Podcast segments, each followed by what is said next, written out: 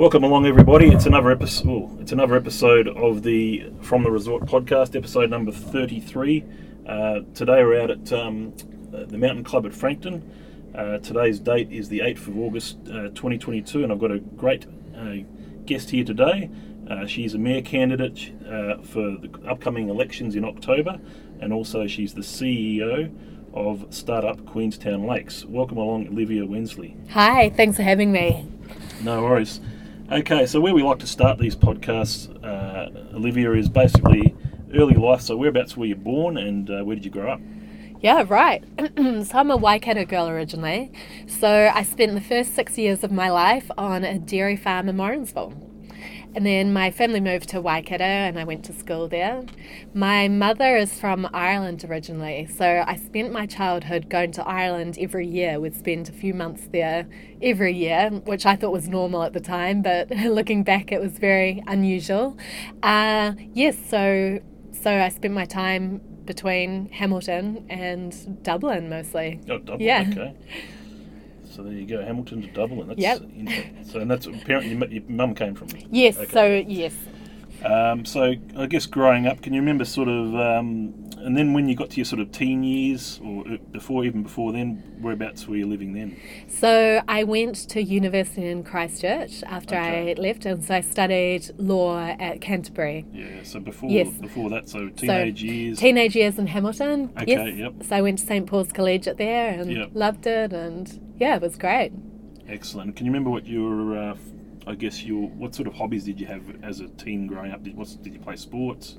Um, what did you like to do? Yeah, good question. Um, in terms of sports, uh, soccer. Yeah, I was I used to play soccer at St Paul's, and that was good fun. And with hobbies, um, I'm a very keen artist, so I did a lot of painting. Yep. Uh, when I was a teenager, I still like to paint, so yeah, that was a hobby that I used to enjoy a lot. Less now, now that I have children, but um, it's still yeah something I really enjoy doing. Excellent. Can you remember what your first ever job was? First ever job, yes, I was a waitress in Ireland.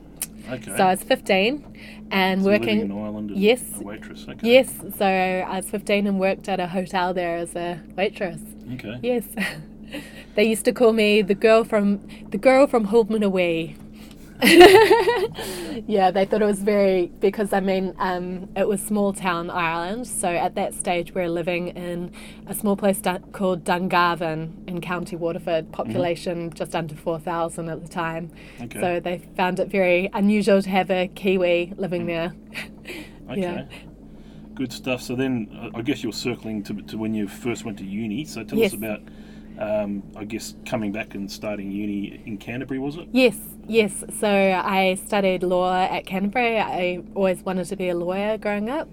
Uh, so I went and studied law and I did my first year at Canterbury. And then I transferred back home to Waikato and finished off at Waikato University, which was great. Okay. So with the, with the law um, and doing university at law, any, uh, Mm-hmm. any sort of other, I guess, subjects with law that you're doing, or just mostly just straight general sort of law? Or? I was studying art history as well. Okay. That was my um, other major, Mm-hmm. uh, just out of interest. And um, yeah, so that was was great. Loved uni. Okay. So you, you love your uni days. That's Yes. great. And Um, I did, um, while I was in uni, I went and did a few internships over in Sydney. So I did my first one at Mallesons, which is the biggest law firm in Australia. And then I did a second one at Credit Suisse in Sydney. So it was, it was great doing those internships while I was studying. So both in Sydney. Yes, Yep. Okay. Excellent. So how did you find living? Did you live there in Sydney? I, guess, I for a while? did. I did. So I did two sum yeah, two summer internships there and really loved Sydney. Mm. So I'd always planned on living there one day, but after I graduated, I spent a bit of time in Auckland, worked there for a couple of years, and then I moved to Singapore and worked in banking, investment banking there as a lawyer. So hang on a sec. So you, you went, but so you were in Sydney for a while. Yep. Then you went to Auckland, Auckland. For, for how long there? Um, two years. a couple of years there. Yes. And then what made you decide to go to Singapore? It was the opportunities. Okay. So yes, I just it's just such a great experience living in Asia, Southeast Asia, and um, yeah, fantastic opportunities, great lifestyle over there. It was best decision. I really loved it over there. Lots of Kiwis go there. Uh, yeah. yeah. Um, and that's how I met my husband. okay, so you met him in Singapore. Yes. Okay. Yep. Um, so, so with Singapore, investment banking, doing law there, um, very hot sort of country most of the time, very clean country.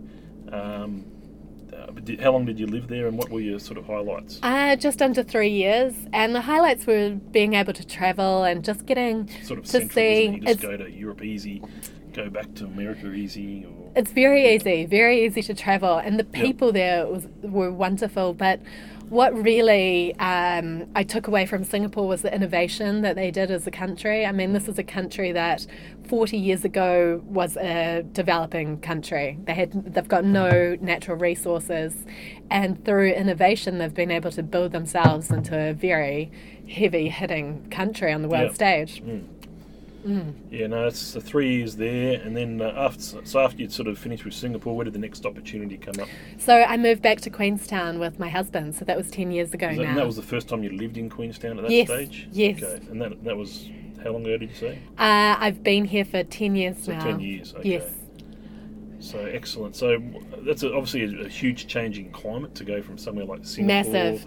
Massive. Uh, to here, which is very cool. I mean, one of the reasons we moved here was, you know, the cold weather, the beauty of the mountains, the just the nice cold, cool, you know, air and that sort of thing. yes. What are the things that I guess made you want to move to Queenstown? It was quite um, interesting because the time that I moved, it was one of the coldest winters on record. So Hmm. the edges of the lake were freezing. yeah. And so the week that I moved back, I went from Singapore is 33 to 35 degrees at any given time. To negative eight. So, so that was quite uh, an acclimatization experience. Mm. Yeah. But I came here for the lifestyle, as mm. everybody does, but also the lifestyle for my future children. Yeah.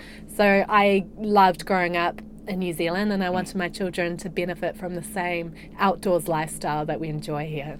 Yeah, definitely. And I can I can see what great place to bring children up anywhere where you've got lots of different activities to do. Um, you got this. You learn to snow, board, ski, all, all those different things that are here. And sport- Exactly. and sport's probably still here too. Exactly. Um, excellent. So ten years here, but was it solicitor role to start off with? Yes, it was. It was. When I moved back here, I, I didn't know what I was going to do actually, because I mean, there's no investment banking roles. Well, there wasn't back then. Yeah. Um, and so I just came and I ended up working for a local law firm. And yeah, so, so I was just a lawyer for about five years after moving back. Yes.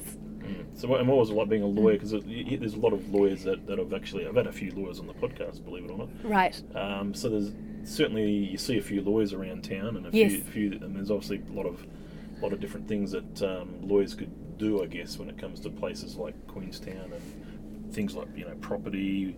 Yes. Um, get involved in developments, and that sort of thing. So what was That's your right. area of specialty? So my area of specialty was litigation. Yeah. So I was ma- mostly doing construction litigation. Mm. So that was interesting. I did a bit of general litigation as well, a little, a small amount of criminal law. Um, when when you're in a small town, you have to be pretty generalist. Yes. But most of my work was to do with construction litigation, construction disputes, and I'd travel up to Christchurch quite a lot for work on some big cases there. So most of my work was high court stuff, civil disputes, mostly involving construction.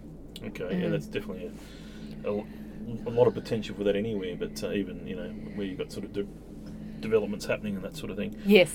Um, I, I guess with with your sort of law career, um, where did that sort of go to? I mean, where did you you sort of ended up?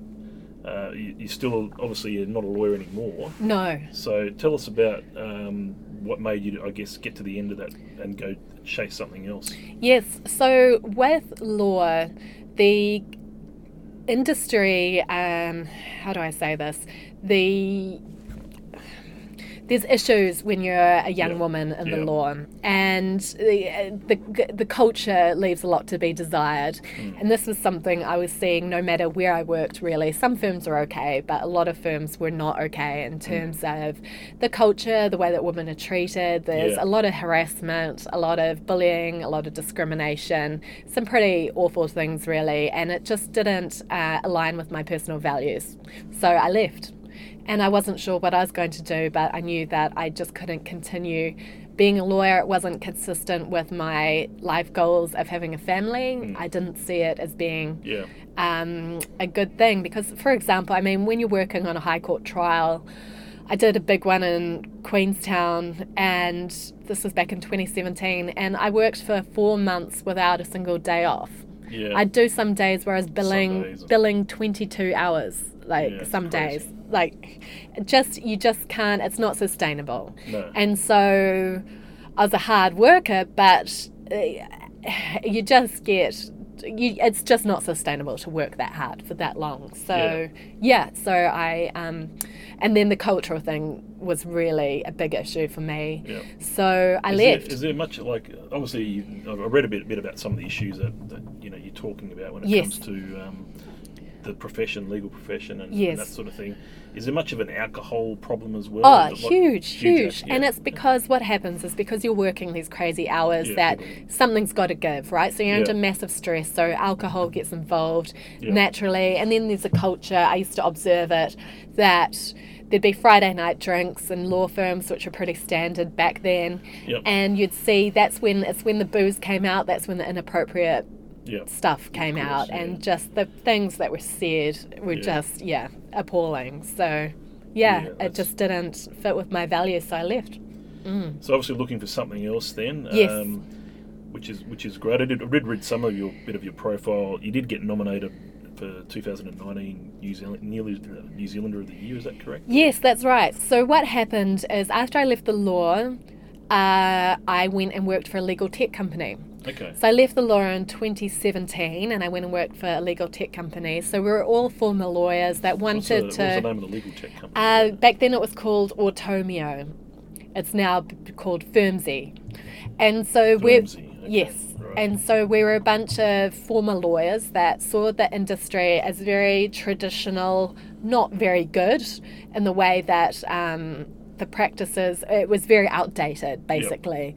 I mean, law to a certain extent is still stuck in the 1950s in Yep. terms of the way that people are treated and the approach. It's very, very traditional. You mm. still get partners that cannot type they they dictate into a dictaphone and their secretaries have to type it up. So and that's still happening. Like in Queenstown now, there are lawyers who cannot use a computer. right. Yeah. Which says it all. So we saw it as industry ripe for dis- disruption. And so we created software that helped lawyers become more efficient with delivering services online. I'm a, I'm, a, big- I'm a big proponent of legal documentation. Coming Mm-hmm. from Australia, I mean, I'm involved in some some legal uh, documentation companies as far as Nice. um, you know investing in those sort of things, and Yes. also um, you know seeing how they all develop and getting you know.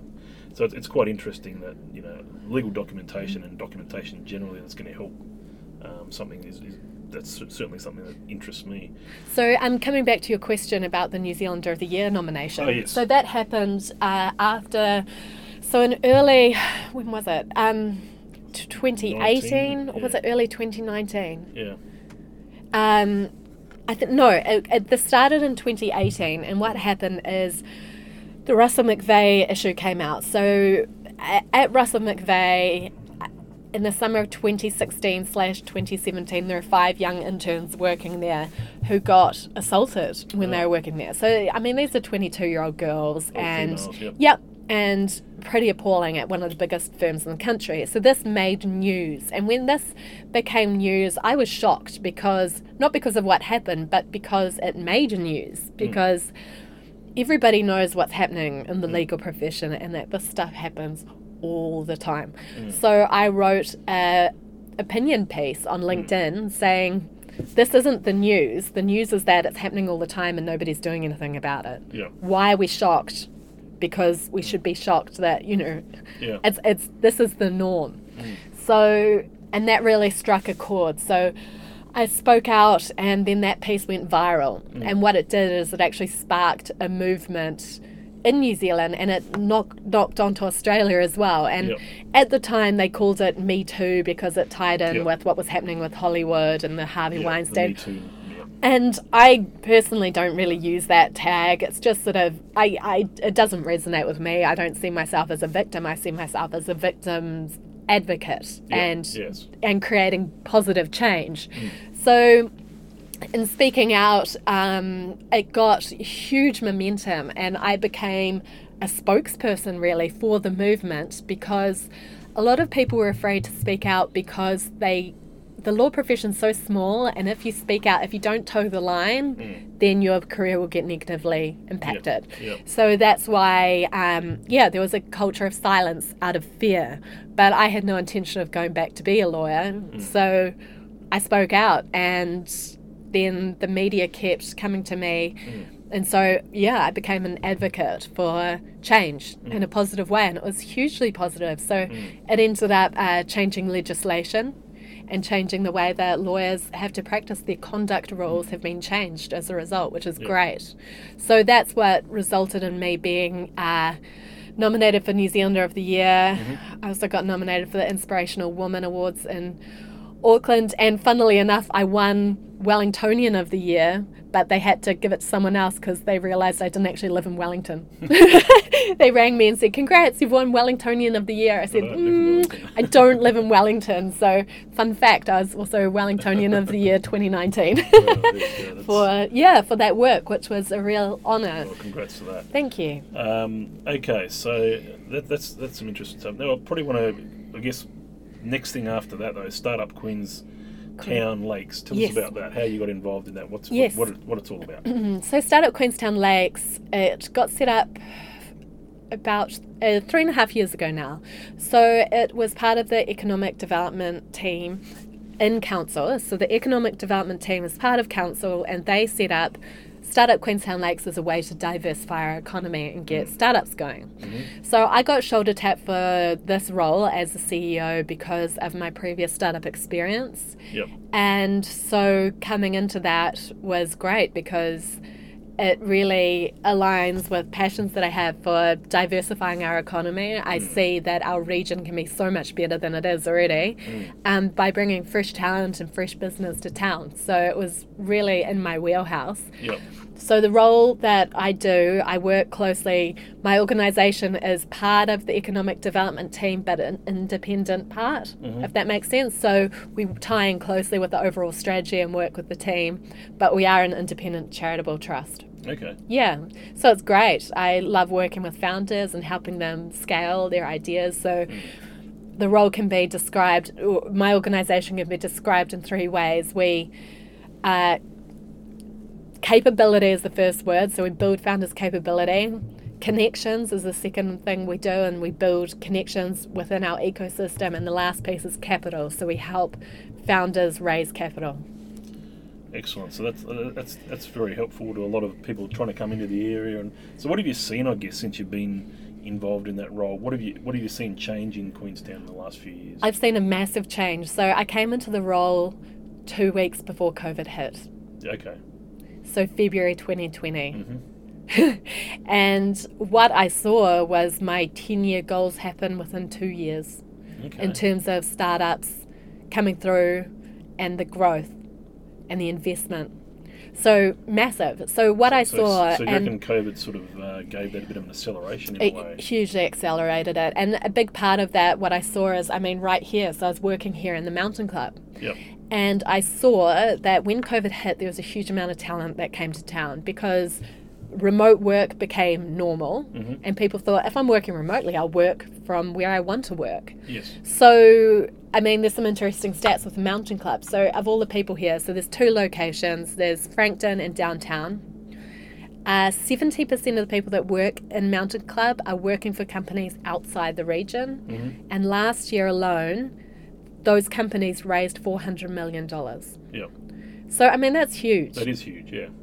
And I just see that trend continuing. I mean, look how fast the Mountain Club's filled up. Yeah. No, this is even busier than I came here a couple of months ago. I mean, I, I haven't been to this one for a couple of months. I usually work in town. Yes. uh, once you know usually once a week and yeah it's just amazing what they're doing there's some more stuff going on around the corner there so It's incredible. And I saw that there was something really special happening. For example, I used to have a permanent desk over there before I got my own office, and the guy sitting next to me, I said, Well, what are you working on? And he said, I'm designing virtual reality training for Heathrow Airport.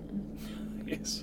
And people in the UK, it's just amazing, isn't it? incredible. And so, and you would have observed that working here is mm. that the people here work remotely, they work flexibly. When it's a good day, nobody's in the office. Mm. Everyone's up the mountain skiing or bike riding. Yes. And that's a very attractive lifestyle for entrepreneurs. So I saw that, hold on, there's something really compelling about our region. Yeah. It's attracting world class talent. yes. And so this is an exciting future for our region outside of a mono economy just focused on tourism. Yeah. No, Yeah. definitely. Yeah, so that's when I started getting excited for the future of our region. So COVID decimated our economy, but what it did is it made us realize that we can't be a one trick pony anymore. No. Our town has grown up. Mm. We are scaling to become a a proper town, not just a mm. remote tourist village. Yeah. and that's that's where I see the exciting potential is for getting more businesses to town, more talent, because entrepreneurs mm. want to live here. Yeah. Mm. No, definitely they do, and there's certainly people that, that do come to town and, and do like to you know invest, spend money, uh, that sort of thing as well. So it goes without saying, I guess. But so that that's interesting. Um, as far as when what you know, I think you were one of the first. Were you the first person? to make- second. second person. I was the have- second person to throw my hat in the ring for the mayoralty. Yeah. So tell us, how long ago did you make that decision? Oh, well, I kept getting asked. So so who's So, oh, I, I, I won't name names, but there's some pretty prominent people in the Okay. community. Okay. And the reason for that is the reason they kept asking me is because they saw the work I was doing with Startup Queenstown Lakes. Excellent. And what we need more than anything is to diversify our economy, and we need someone with experience doing it. So I've been doing some large projects in in my role. Uh, for example, I've helped get funding for Silverlight Studios in Wanaka, a mm. two hundred and eighty million dollar build, mm. which is going to create thousands of jobs and bring in a huge amount of money into our economy. So I did that by connecting people in our network. It's all those connections, connections, Yep. connections. Yep. And the thing that's interesting about the Queenstown Lakes is we have the second highest number of investor migrants outside of Auckland. Our region has the second highest number of investor migrants. So there's massive capital here. And so I've been able to get some really great wins for diversification by connecting that capital with opportunities. There's another project as well, uh, which is also a film based project, which I've helped get funding for as well as part of the diversification strategy. So the reason why I'm running for mayor is because I want to continue this. We've got some really hefty infrastructure stuff that we need to get done, hmm. and I know how to do it. I've got the contacts to make it happen, so that's why I'm running, so that hmm. we can really make a positive change because the time is now. Hmm. We can't go back to just being a one trick pony, we must diversify. Yeah, obviously, one trick pony meaning tourism being the main industry and, Exactly. and that sort of thing. Um, I guess we've.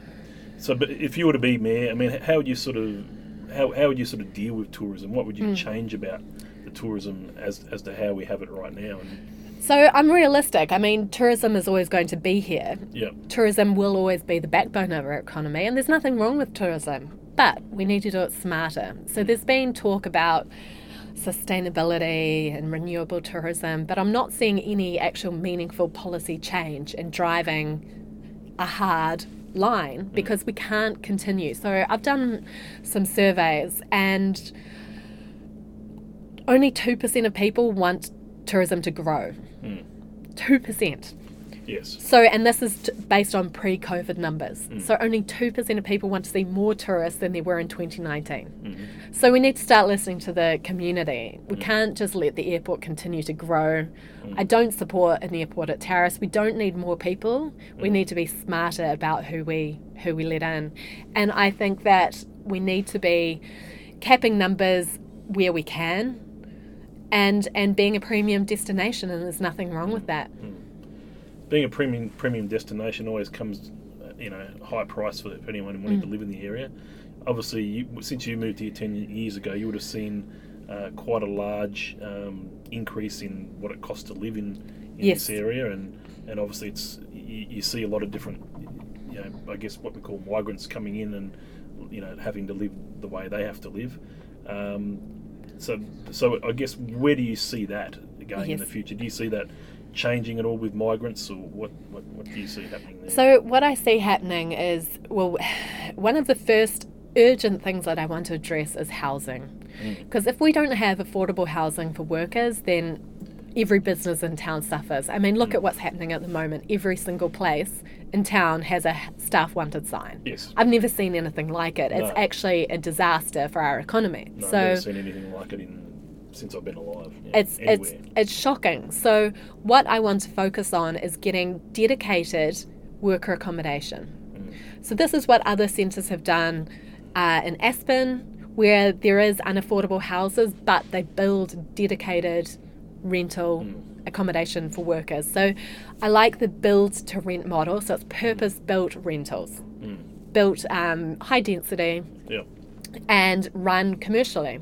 So that way you've got people living in warm, dry housing hmm that's affordable Mm. as opposed to what's going on. I mean, I- heard this guy talking the other night boasting about how he manages to get seven people per bathroom what? in his houses. Mm. So there's these slumlords in town. It's Uh, disgusting. uh. Disgusting. So we need to do better than this. Yeah, Um, and that's going to be my number one priority is getting uh, worker housing sorted downtown because the reason for doing it downtown is that it takes cars off the road. yeah, Workers should not need cars. We Yep. need to get our transport standards lifted, get cars off the road, and put workers downtown where they can work, walk to work, and support our CBD.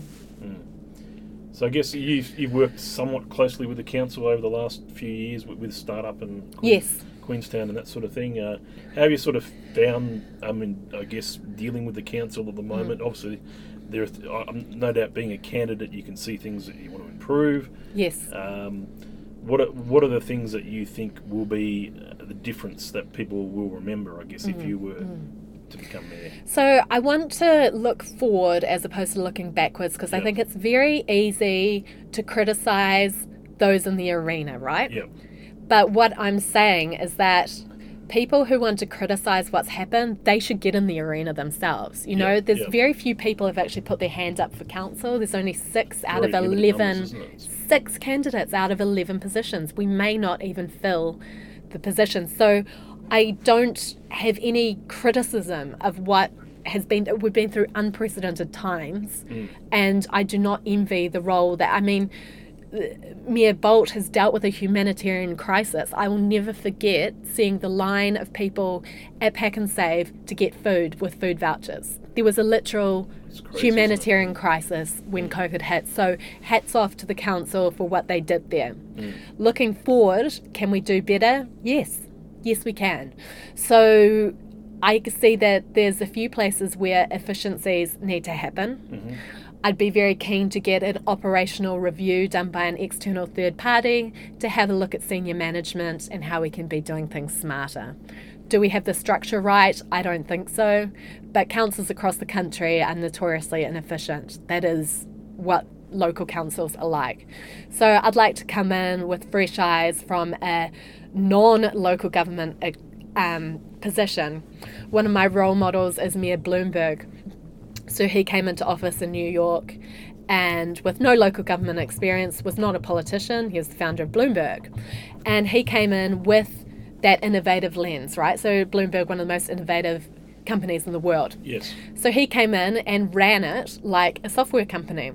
So he came in and saw efficiencies, got rid of silos, got things more efficient Yeah. in the way that he structured it. So got rid of a lot of bureaucracy which mm. was unneeded. And I see that here. I mean, mm. there's so much so much unnecessary bureaucracy that's happening mm. and so I think that there's huge gains to happen by just getting in and reviewing everything, getting a good team. Mm. I need a good team around me to get things done. So obviously you've got some people in mind for your team, I guess, at this stage. If you, I, I know what needs to happen in terms of um, who I need to help me. And I mean, one of the, the urgent things they'll be doing is getting the mayoral housing task force set up again. So that got set up in 2017 and it needs to happen again because housing's very, very um, difficult, a very difficult situation at the moment. So we need to be looking at smart ways to get build to rent set up. Kāinga Ora needs to get in to our region and getting affordable housing built. Another thing I want to do is get a independent economic development agency. So at the moment there's three people in the ED team in council which is not proportionate to the opportunities. So we need to be getting smart like other regions have and setting up an independent EDA so that we can really leverage the local capital and talent that we have here and getting investment opportunities in. Um, so there are two things that I want to do straight away. That's um, and that will take. I, I have some good ideas of people that can help with that, and yeah. So I'm looking forward to getting stuck in. Yeah, excellent. Um, the Queenstown Chamber of Commerce always, I mean, since moving to town a couple of years ago, I found them to be to be really, really good uh, as a as a as a chamber. Um, how are you sort of going to, uh, I guess, interact with the business community and the, and the chamber? I guess if you were to become mayor, and what mm-hmm. tell us about your experiences with the Queenstown Chamber of Commerce. Are they, do, you, do you like what they do? That sort of thing. Mm. How, do you, how do you see it? Well, I see myself as the pro business candidate. Yeah. So I have worked with hundreds of local founders and companies mm. in my current role, and I am a huge fan of supporting our economy. So the other candidates, neither of them come from a business background. Uh, they haven't been involved in business, they've been employees basically. Um, my competitive advantage is that I understand business, I've built businesses, I work with yeah hundreds of local businesses, so I know the needs of our business community, and I think that's really really important is to have that support for our business community because I, I don't see anything more important than supporting our economy post COVID so that we can recover. Yeah, obviously, I mean networking is very important as yes. well, and uh, being able to build connections as, as you, you have what I'd like to see is more um, sort of less silos and more collaboration. Mm. So I'd like to see actually physically what other regions have. I've just been having a meeting actually with someone who set up the Economic Development Agency in Northland. What they did is they set up a facility where they had co working, they had the startup support, they had the chamber all in one destination. So entrepreneurs could come in and say, hey, I need help for my business and they could find all the right people in one place, mm. which I really liked. That idea. Mm. Okay, excellent.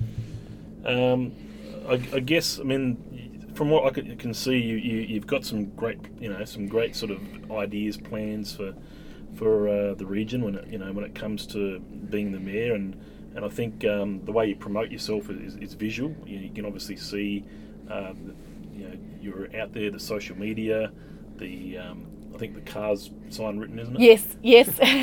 Getting it all out there. Um, so yes. it's all the promotionally. It's, it's it's really really good, and I think um, uh, you know it's, it's it's you can see it standing. You know, it's I guess it sort of sort of becomes more in your memory. I guess if you see something. Yes. Um, well, I'm taking an innovative approach to a yeah. traditional way. You mm. know, I'm not the type of person that's just going to stick a few signs up and be done with that. Yeah. I'm running my campaign like a central government campaign and I'm putting time and resources into it. Yeah. I've stepped down from my role. I'm working very reduced hours so that I can take this campaign seriously. Yep. So I am invested in being successful yeah, and taking it very seriously. Yes. So um, yeah, so I'm glad you can see the results because I'm working very hard. yeah. So you mentioned Bloomberg was was a mentor. Is yes. any other sort of mentors or uh, heroes that you have? I guess that have, I guess, help sh- shape your beliefs uh, in business or in in personal life, mm. um, leadership. I mean, is there any sort of anybody else to mention? I guess. Yes, there's someone uh, who lives here. So there's Rod Drury, so the founder oh, of right. Xero. Okay, there you go. Wow. So he is a very good friend, role model, and mentor of mine, and a great supporter. He's he's been fantastic in supporting me with my campaign, um, with the ideas and the things that we could do as a region. He is a very big thinker. Yes. And he is getting some really chunky infrastructure projects off the ground. So he, as a private citizen, is doing amazing work to um, benefit our community. So I'm very fortunate to have him in my life as, as a mentor. And yeah, it's, it's just very inspiring to be with him. And um, he's connecting me in on all these amazing projects. So it means that I'll be able to hit the ground running when I'm successful, do some positive thinking. Uh, When I'm successful, I'll be able to hit the ground running with these amazing infrastructure projects, which will really move the dial for our region. No, that sounds really good. Mm. I obviously wasn't completely aware of that one. So, yeah, yeah. So that's that's really really good. Uh, I guess where, what do you sort of? Uh, I guess when it when it's all said and done, um, what do you sort of want to be remembered for? You, you are going to probably leave a legacy, whether you mm. can become mayor or not. Mm. There'll be some sort of legacy left behind for Olivia Wensley. What do you want that legacy to sort of, I guess, be when, once once you can look back at it? You know, when you're say a grandparent or something. like Yeah, that? yeah. I want to be known as someone who always stood up and did the right thing, and that's sort of something that I've been really. Um, passionate about doing just natural. I've got a really strong sense of justice and a strong sense of morality and doing things that align with my values. So that's why I'm really proud to have taken a stand with the legal profession and stood up when there's been uh, corruption and poor behaviour, bad cultural practices. Um, and that's what I'm very passionate about doing when I take the mayoralty. I'd be very keen to get in there and get the culture and transparency fixed because at the moment, whether it's real or perceived, there's very, very low trust mm. with the public. So there's the perception that there's not great things happening.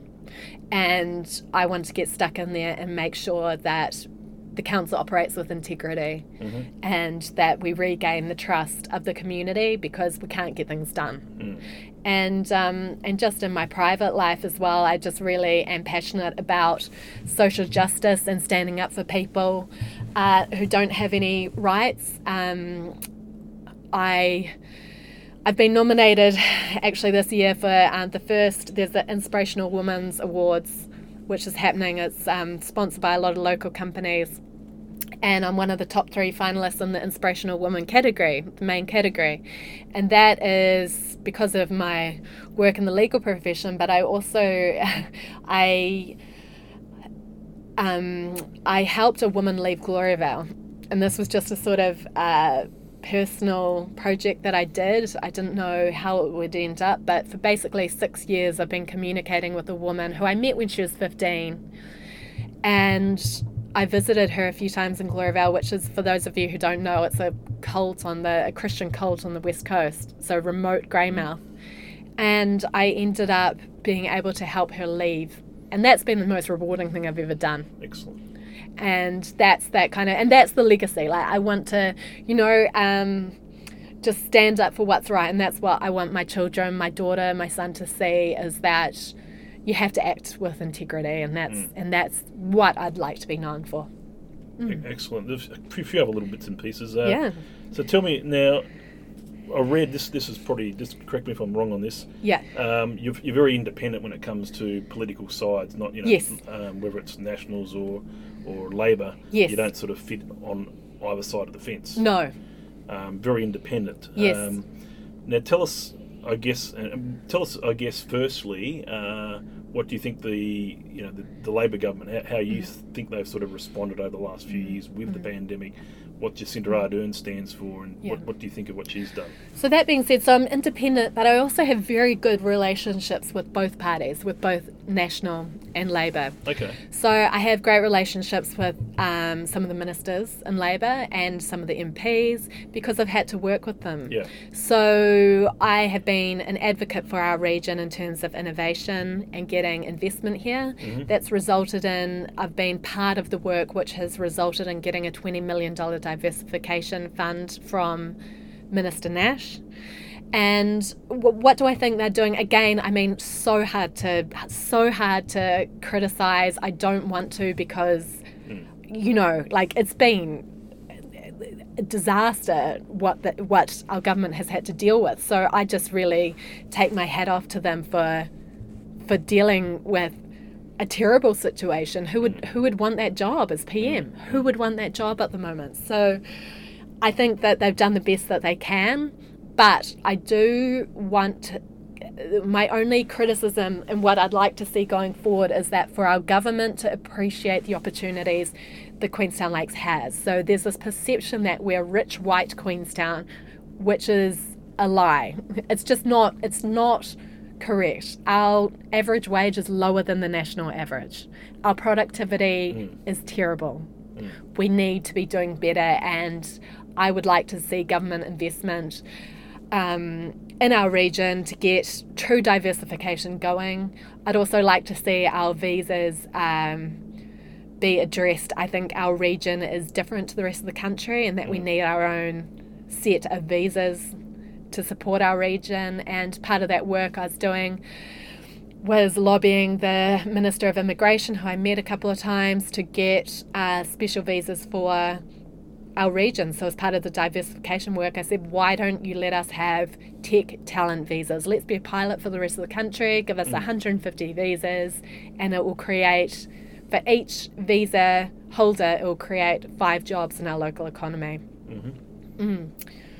So yeah, so that's so that's my view there. Um, with the National Party, they're very very supportive of the work that I do. Um, Startup Queenstown Lakes hosted the National Party caucus when they're in town at the start of this year. Okay. We've got Judith Collins is coming down here next month. Uh, we're hosting her to showcase our tech sector. So she's mm-hmm. very supportive of the tech sector, but Labour is as well. So Jacinda Ardern just announced at the High Tech Awards um, that there's going to be hundreds of thousands of jobs created in the next 10 years in the tech sector, and it is the it should be the focus of yeah. our um, diversification strategy for Excellent. our country. Yes.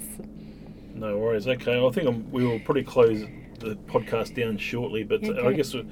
I guess uh, anything sort of final that you wanted to say in relation to what what you stand for, mm. uh, where you see the region, you know, going, what, what you sort of what, what you see in the future, mm. or I'll let you talk. yeah, sure. Podcast. I guess something that I'd like people to have is to keep an open mind. It's been quite interesting actually seeing some of the old guard per se being a bit. Um, reluctant to have someone who's innovative who will get in and shake things up as opposed to the traditional safe mm. choice.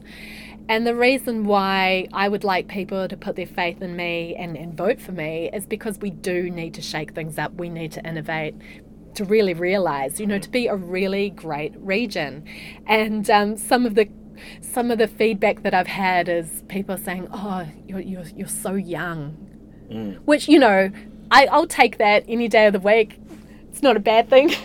I know yeah. they don't mean it as a compliment, but I love hearing that I'm young all the time there are, I mean, there are a lot of great young politicians in New Zealand. There are. There, there and are. That, uh, and that's that's something about New Zealand that sort of stands out a little bit. You've got Jacinda Ardern very young. Yep. Um, you know, Seymour's pretty young, I think. Yeah. So there's yeah. all these young people. There's there's a lot of candidates in their twenties running for mayoralty yeah. through the country, which is great. Really, wow. Great. And so I, I, I, say back to the people who are calling me young as not a compliment. They're calling me young as a reluctant. Yeah. yeah. But I say that there's people there's women younger than me running countries. The yeah. Prime Minister of Finland, she's 35. I'm yeah. 37 for the yeah. record. Yeah. Um, an age thing, it should not come to age. It should come no. to who's going to get in there. And I think the good thing who's about having someone young is I've got the energy. I've got the energy to deliver. Yes, and yeah, so um, yeah, so I just hope that people keep an open mind and even though I don't look like the traditional mayoral candidate, the average age for a mayor in New Zealand is 65 yes. and overwhelmingly white men. I know I don't look like that, no. but let's just see what happens because I'm yeah. really confident that we could really do amazing things. No, if we, great. yeah. Fantastic. It's been a pleasure to have you on the podcast, Olivia. That's Thanks so much. It's been episode 33 of From the Resort podcast. We'll get it uploaded later on today and you can share it around to all your. Uh, social media um, contacts and all that sort of thing. So do thank you very much. Great. Um, thank you very much. Yeah. Thanks. Thanks for having me.